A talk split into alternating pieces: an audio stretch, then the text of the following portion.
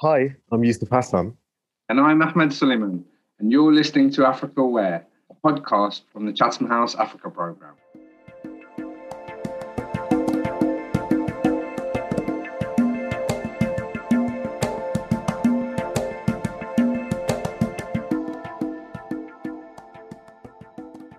Welcome back to Africa Aware. In this episode, we will be discussing the upcoming Ethiopian elections, which are the sixth elections held in the country since it began a process aimed at establishing a multi party democracy. With over 46 political parties competing and more than 36 million voters registered to vote in over 40,000 polling stations throughout the country. To answer some of the key questions, I am joined by my colleague Ahmed Soliman, who is a research fellow at the Africa program focused on the Horn of Africa. So, Ahmed, welcome to Africa Aware. Hi, Yusuf. Thanks so much for having me on the pod again. Pleasure as always. First question, of course, is what is the context these current elections are taking place in? Well, Ethiopia is going into its sixth national elections on the 21st of June this year. And these polls are going to be the first test for the ruling Prosperity Party led by Prime Minister Abiy Ahmed Ali, with the outcome set to have a significant bearing on the long term trajectory for Ethiopia's transition. The federal government is committed to holding national elections this year after several postponements in 2020, chiefly on the grounds of the COVID 19 crisis, but also more recently because of logistical delays and security issues. These long awaited polls follow on from elections in 2015, which saw the then ruling Ethiopian People's Revolutionary Democratic Front, the EPRDF, take 100% of the federal parliamentary seats. Ethiopia has experienced a combustible six year period following those elections, with huge public discontent leading to large scale protests, which resulted in a shift in political leadership in 2018 when Abiy Ahmed rose to become Ethiopia's prime minister. Abiy introduced sweeping reforms to the previous developmental state led administration and pledged to build national unity and a genuinely democratic dispensation. His efforts towards building peace with Eritrea and the promise of his administration's early support for inclusivity and pluralism led to him receiving the Nobel Peace Prize in 2019. Fast forward two years from then, and the elections are taking place at a time when growing regional and ethnic divisions are fueling insecurity across the country. The environment required to hold credible polls is hindered by a disastrous conflict in Tigray with the federal government ousting the Tigrayan People's Liberation Front, the TPLF, which previously governed the region uh, and which used to be the dominant coalition partner in Ethiopia's multi ethno linguistic federation. Almost eight months of brutal fighting in Tigray has created an armed insurgency, with a mounting number of atrocities and human rights violations committed on all sides, including by Eritrean forces.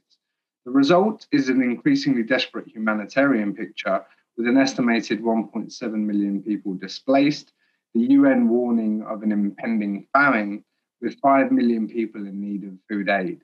So, voting is not going to take place in the Tigray region. In addition, Ethiopia's electoral board, NEBE, announced that elections in the Somali and Harar regions are also going to be postponed until September, citing irregularities and problems with printing of ballot papers.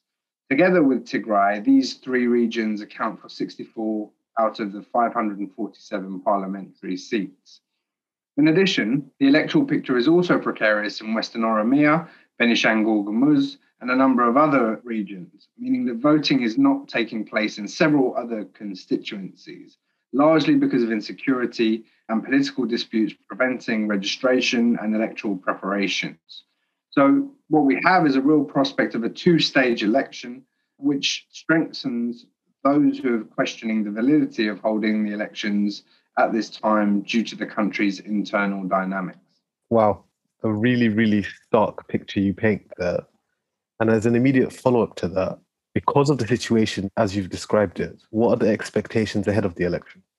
Despite the picture that we've just mentioned, the federal government and their National Electoral Board they insisted that there are limitations, but the polls are a necessary step for Ethiopia on its path towards democratization, and that they will be the most inclusive, transparent, and competitive in the country's history. you do have over 37 million of Ethiopia's 110 million population registered to vote. And there are 46 parties participating and 9,000 or so candidates running on the national and regional level. It does seem inevitable that the ruling party is going to win. And the chief question is by what margin? As I mentioned, the parliament has a total of 547 seats, and the constitution holds that the party that wins needs to win uh, 50% plus one of those seats to form a government. However, with Tigray's 38 seats not included, as well as the other constituencies that we mentioned, there is an ongoing debate if that should be from the total number of seats, 547, or from the number of seats which will be included in the election. In the case of the latter, the winning party, most likely the government, the Prosperity Party, would not be obliged to win 274 seats to be declared the winner.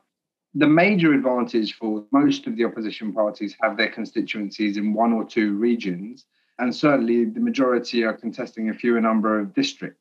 Prosperity Party's biggest challenge is likely to come from Ethiopian Citizens for Social Justice Party, EZEMA, and the National Movement of Amhara, NAMA, particularly in the Amhara region, as well as the capital, Addis Ababa.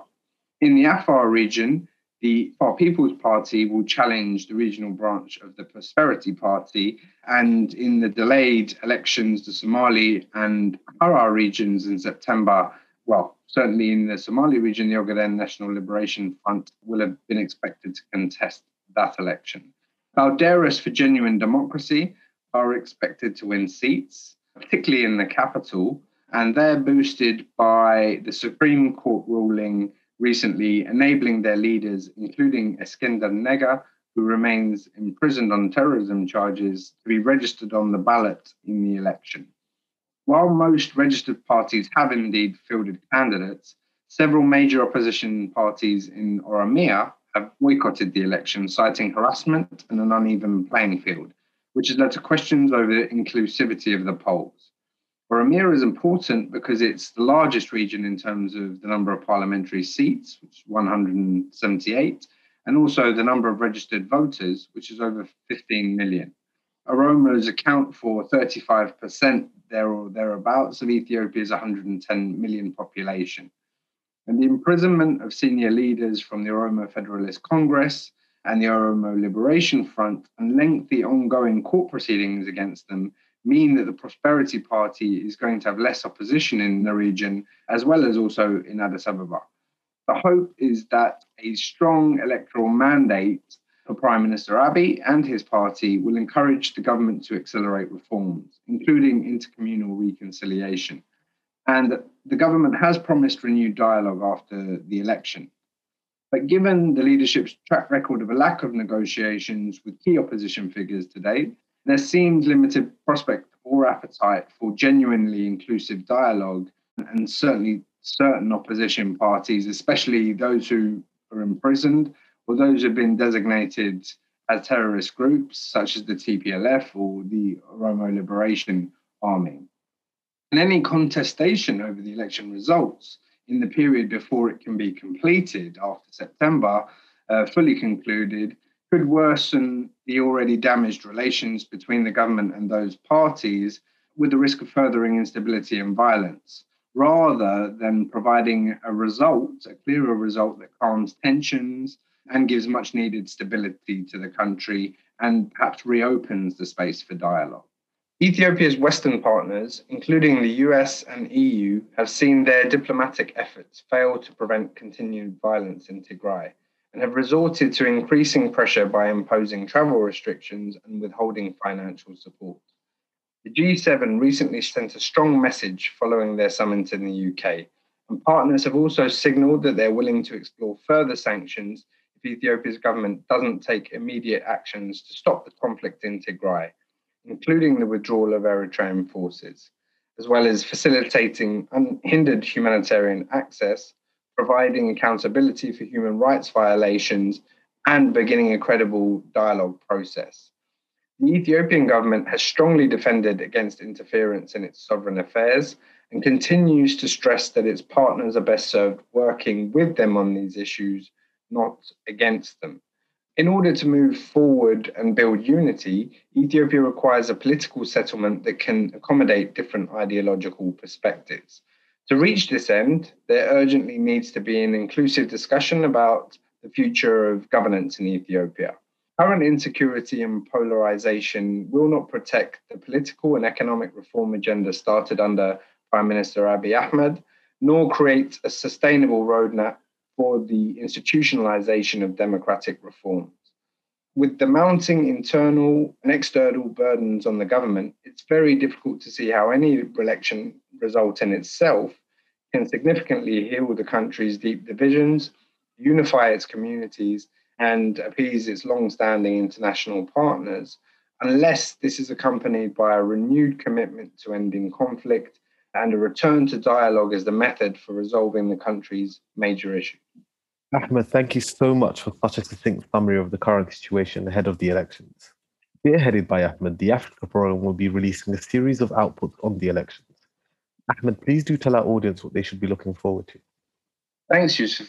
Well, prior to the elections, we've held numerous events on the political transition in Ethiopia, and that includes with a focus on the elections themselves, conflict in Tigray and the humanitarian situation there. And our events are available for our listeners to watch on the website and the Chatham House website and our Facebook channels. We're also due to release, of course, this podcast focused on peace building amidst the elections.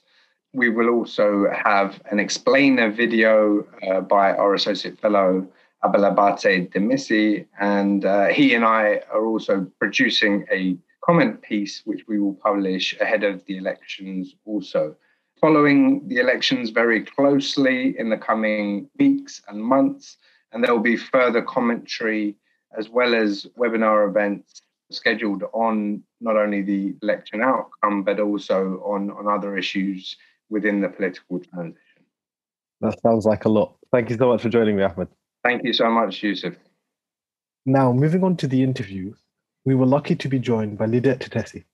Lidet Tadesse is a policy officer at the Security and Resilience Program at the European Centre for Development Policy Management, with a focus on regional and multinational approaches to peace building in Africa in general and the Horn of Africa in particular. Before joining ECDPM, Lidet worked as an independent consultant where she consulted and supported research and advocacy efforts of various civil society organizations engaged in East Africa. He previously worked as a policy advisor of the Life and Peace Institute Horn of Africa Regional Program, where she supported the organization's policy engagement with the African Union and IGAD.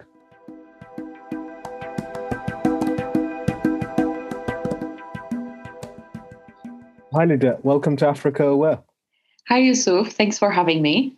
Honestly, it's a pleasure, and we're very happy to have you uh, on this important occasion discussing something so key in the region itself. And, and actually, to begin, given the, the growing divisions we're seeing in Ethiopia based on regional and ethnic allegiances, someone who has worked in the area, someone who has had a focus specifically on peace building reconciliation, how important is it that efforts towards building peace are prioritized to ensure stability in the country? Yeah, I think focusing on peace building is quite important um, at this time, not only because of, you know, as you rightly mentioned, the deep fissures that we see in the country, but also because the political crisis in, in, Ethiopia is sort of mixed with a security crisis.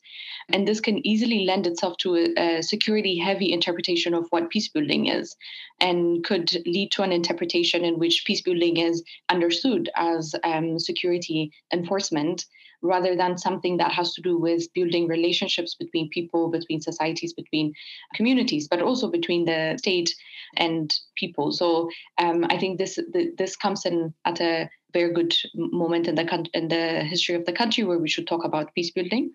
And I think this is important because over the years, peace was indeed understood as a very security heavy angle, and it was understood as stability, maintaining stability, containing violence, either by suppression or otherwise quick solutions.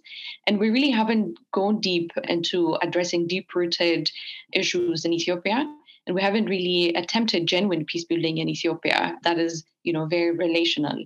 So I think this kind of broad-based relational peace building is what, what we need um, in order to deal with the past and then also lay the ground uh, for social cohesion in Ethiopia.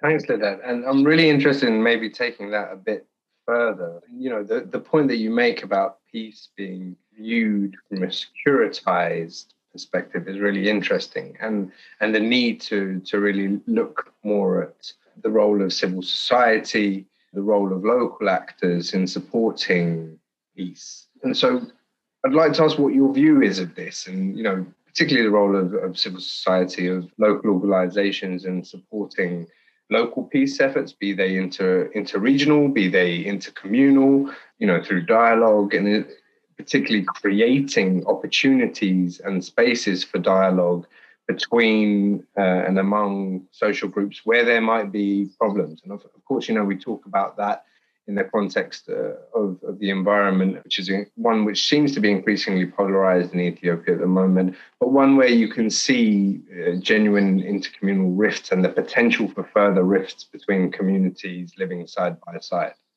Yeah, I mean that's a that's a very good point, and I think under normal circumstances, um, I would answer that question by saying, indeed, the role of civil society in supporting dialogue is, is key in Ethiopia. But in reality, in fact, in Ethiopia, we don't really have a vibrant civil society, and especially not that and not ones that uh, work on peace building. Because you see, for 2018, let's say, as the rules and regulations were uh, reviewed, the political situation didn't allow for a vibrant civil society to emerge. So, civil society organizations in general, but those working on peace building or human rights or advocacy in particular, were quite put under uh, serious legal and political strains. So, as a result, at this point, the call for civil society um, to do exactly the things that you're talking about. So dialogue fostering dialogue between different groups. That call has never been clearer but unfortunately civil society is still nascent um, and we have very few initiatives working on inter-regional and inter-communal dialogue in ethiopia.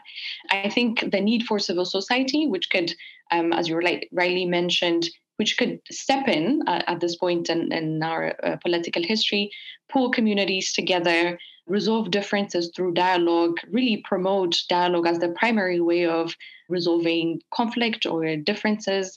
All of that is quite important, but unfortunately, the, the, you know initiatives that are working on this are just emerging.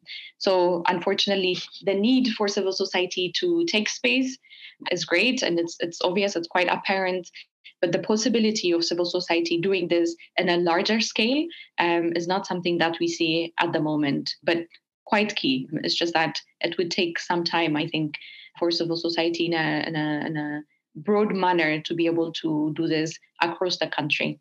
Actually, following on from the question that Ahmed just gave and the really brilliant answer you replied with, what can be done to ensure or actually to support civil society to be able to fulfill those lofty objectives that we're speaking about in creating these spaces and actually acting as a, as a bridge of thought between uh, groups and, and regions and communities that may not necessarily have those relations necessary for a, for a benevolent society of sorts. Mm on the one hand, what you need is indeed space uh, for groups like youth, both uh, female and male, um, and then also uh, women's groups and religious organizations as well to step up. So th- they need room um, in terms of the legal infrastructure.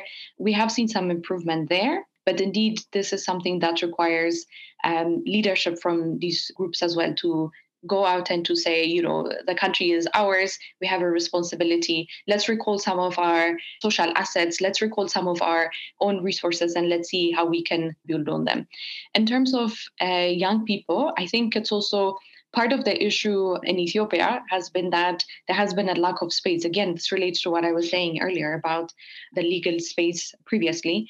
But young people, and also because it's a big country, there's a lack of space to know and learn from each other. So without understanding each other's unique lived experiences and narratives and this lack of understanding of and personal interactions with each other, I think has created a sense of suspicion uh, from different uh, youth groups, especially across identity lines. If you do not know the other, so to say, in, in, in, codes, if you do not know the other, then you're also likely to fall into stereotypes. And in Ethiopia, we do see a lot of that happening. And these stereotypes also sometimes allow people to be driven by political agendas that they haven't maybe uh, fully problematized or they haven't really fully unpacked.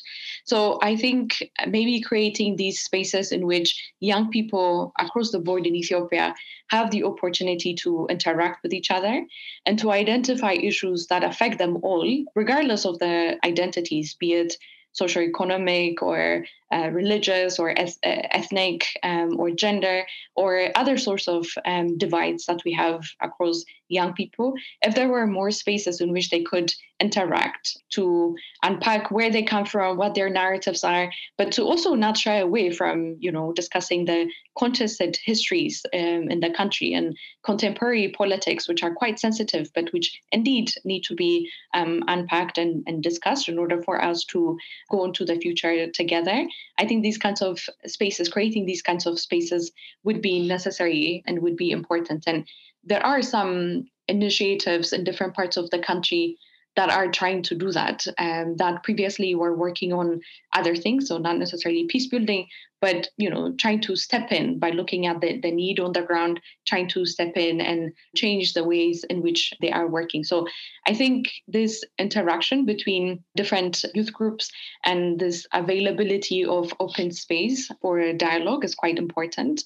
But i think we also have to know that, especially when it comes to some segments in society, say youth or religious uh, leaders or uh, women's groups, for example, that especially when we talk about reconciliation, uh, we can't have reconciliation among youth for example, without reconciliation at other levels, like the political level, for example. So, in a way, even if we do center um, some segments of society when we think about uh, reconciliation or peace building, we should really take this term, um, reconciliation or peace building, and scale it up. So we have to see it at a, at a national scale where it's broad based and not only people, but or communities or segments of the society, but politicians, um, especially politicians, are also able to sit together and resolve issues. So it has to be multi layered and it has to be one that brings different segments of the society together. I think that is the kind of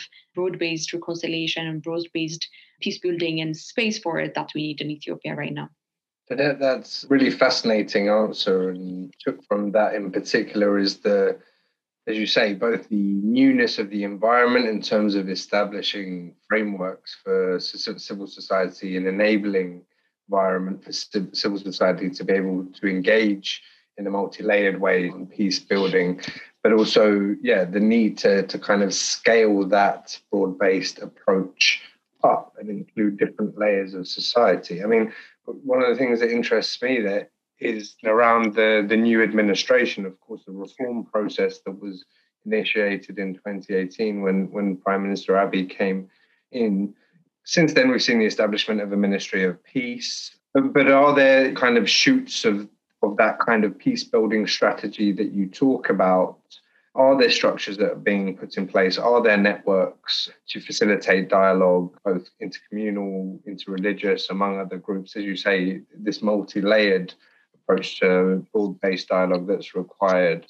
Yeah, so I think we can look at this uh, from different angles or different perspectives. So, from the side of the new administration or from the side of the, the government, one of the things that was done is reforming some of the, let's say, draconian laws um, that had for example, put a strain on civil society action. So the laws that were in place back in 2008, 2009, monitoring or sort of giving very strict structures to how civil society could operate, where and what issues it could operate. A lot of those uh, legal codes have been reformed. So this basically opens up the space for civil society action, including on peace building, which wasn't uh, permissible in, in, the previous uh, administration, for example. So that is one. But as I say, because this is something that takes time, uh, would only see the fruits of it um, in a few years as well. And then uh, the second thing is indeed, there are initiatives be it organized through um, Interreligious uh, Council of Ethiopia, for example, or others that are happening at the at the local level, communities, youth groups, also citizens, concerned citizens, coming together and say we cannot keep quiet. We have to do something about what is happening, be it at the national level, regional, or sometimes even local level. You do see those sorts of initiatives. I think it's more a question of systematizing some of these initiatives that are going on. And the civil society led initiatives are largely constrained within certain geographies.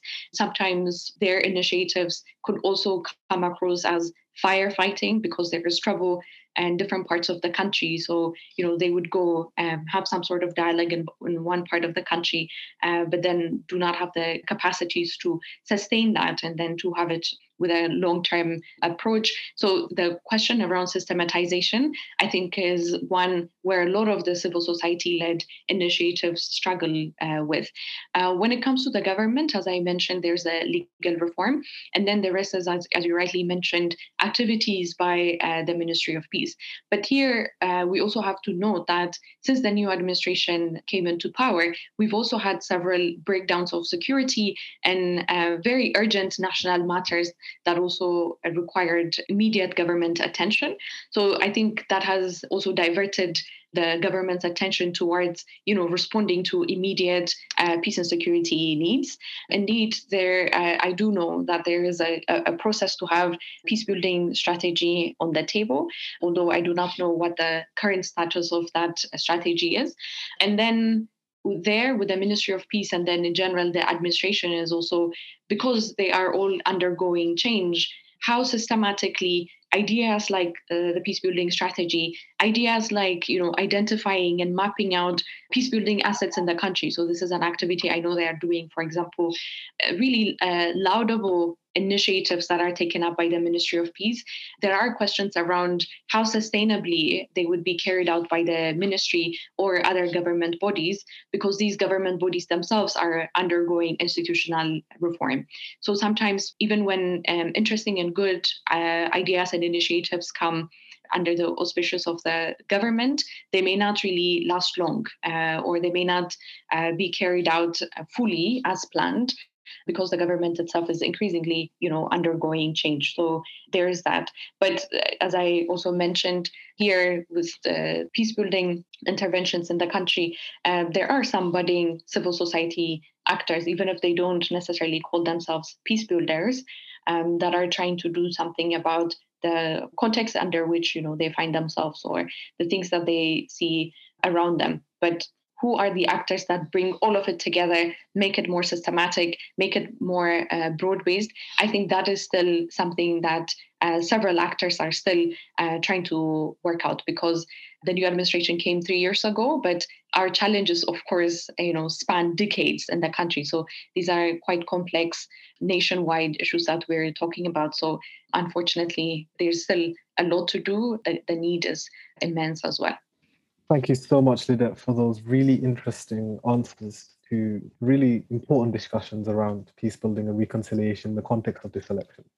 And actually, to go more directly into the election itself, mm-hmm. given the challenging backdrop we find ourselves in, the sixth election in Ethiopian's history, what are the expectations for the polls, and what do you believe the implications are for the country's future political dispensation? So there are so many things to say about this national election. One is the context under which it is uh, being held. It is um, an election that we are having at a key uh, or momentous time uh, in the country's history, where there's serious security concerns across the country, where the political differences are also quite strong, and where from citizens' point of view, um, stability, so not political competition per se or democratic uh, exercise per se, but security itself um, is not to be taken for granted. So this election is being held at a time where citizens are by and large hoping for stability and wishing that whoever actually takes power could ensure stability for citizens and that they could, you know, uh, go back to normal, let's say. So that being said, I think this national election also has um, something to contribute to the political change, even if quite filled with turmoil or um, challenges from the get-go from the, for the political change that the country or the state itself is undergoing in Ethiopia. And one of the things that I think it might be able to alter, or like one of the reasons why I think these national elections are important, is because right now in Ethiopia we have two political uh, forces, let's say, that have different visions for the country and how the country should be governed. There are political forces who do strongly believe in an ethnically federated Ethiopia in which um, uh, ethnic based regional states have quite strong uh, powers vis a vis the federal government. And then there are those that say, first off, we do not need ethnic an ethnic based political system. And what we need is a citizen based political system. So these political forces would be, um, to some extent, putting their ideas on the market uh, for these elections. Of course, there are several uh, problems as well, but these ideas ideas are on the table for Ethiopian people to to vote on, um, and whoever wins could basically skew the scale on, on in favor of one versus the other. But of course, as I mentioned earlier, this election is also being held at a time where there are several places in the country uh, where citizens are not going to be able to cast their votes.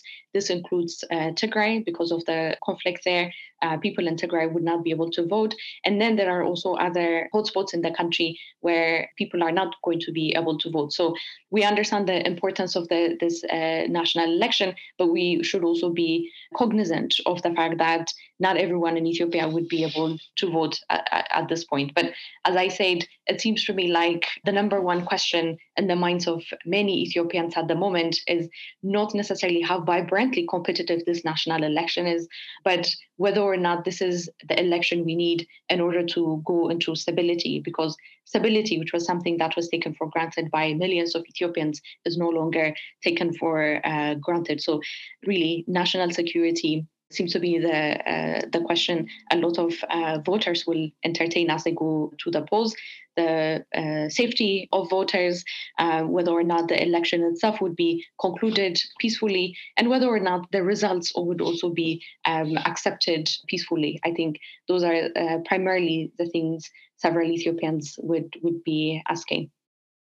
I'd like to ask you uh, about Ethiopia's relationship with its international partners. I mean, Ethiopia, is, as we know, has been a stabilizing power in the Horn of Africa region, one which has been troubled by conflict for many decades, as well as a diplomatic hub in the in the continent, uh, and and therefore a key partner of Western countries for geostrategic as well as well as other regions.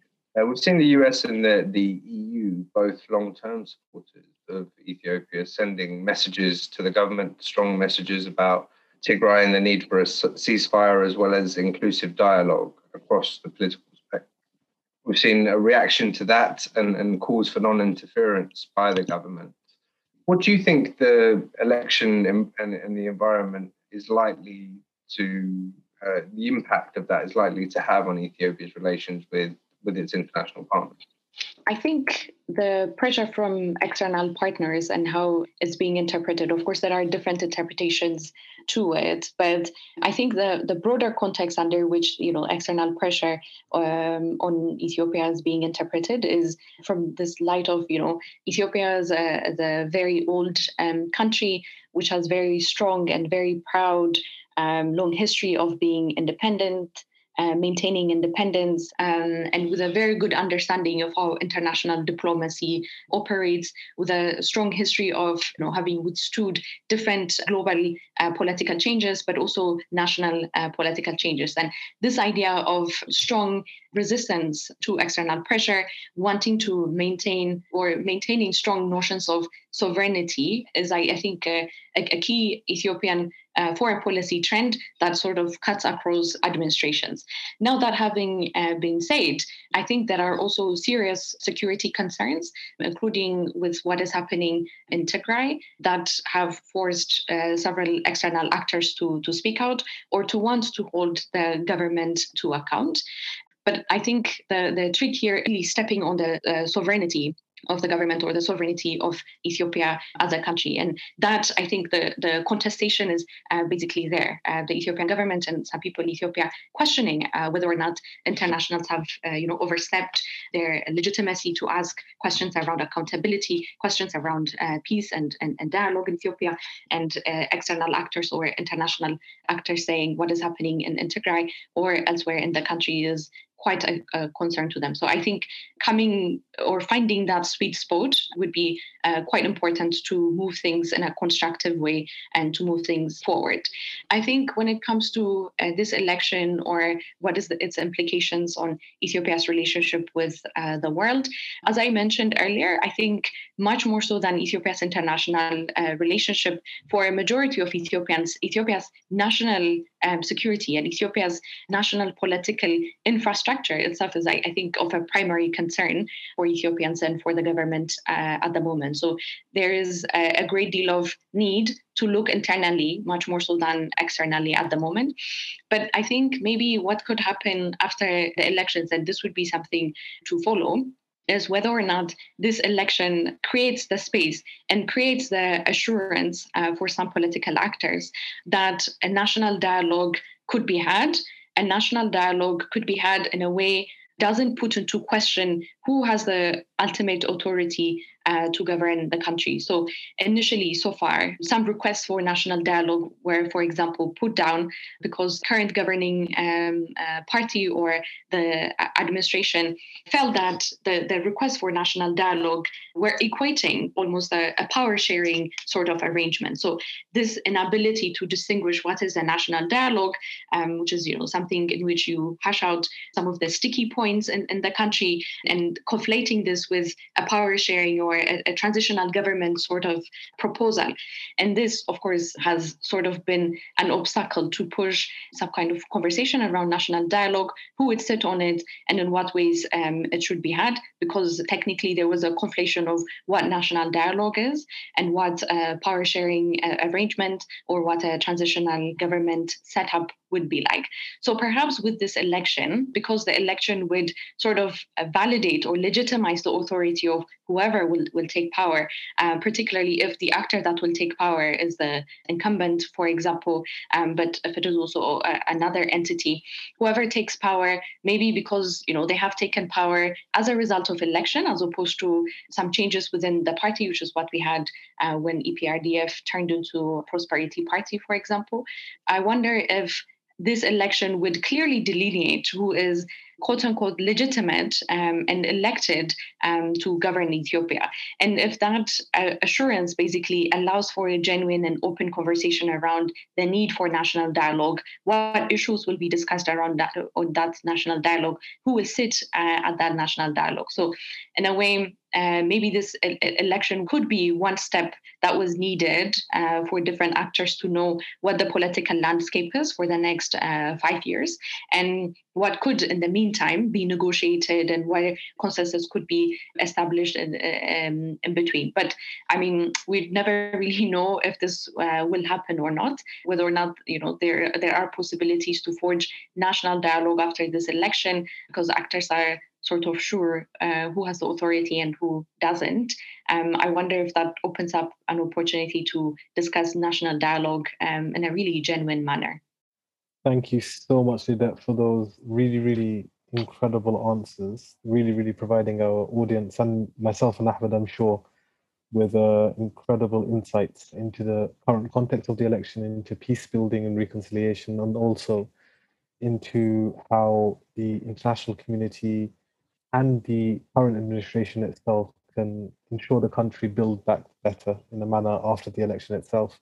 Thank you so much for joining us, and I'm sure our audience is equally as appreciative. Thank you so much, Yusuf, for having me. Thanks.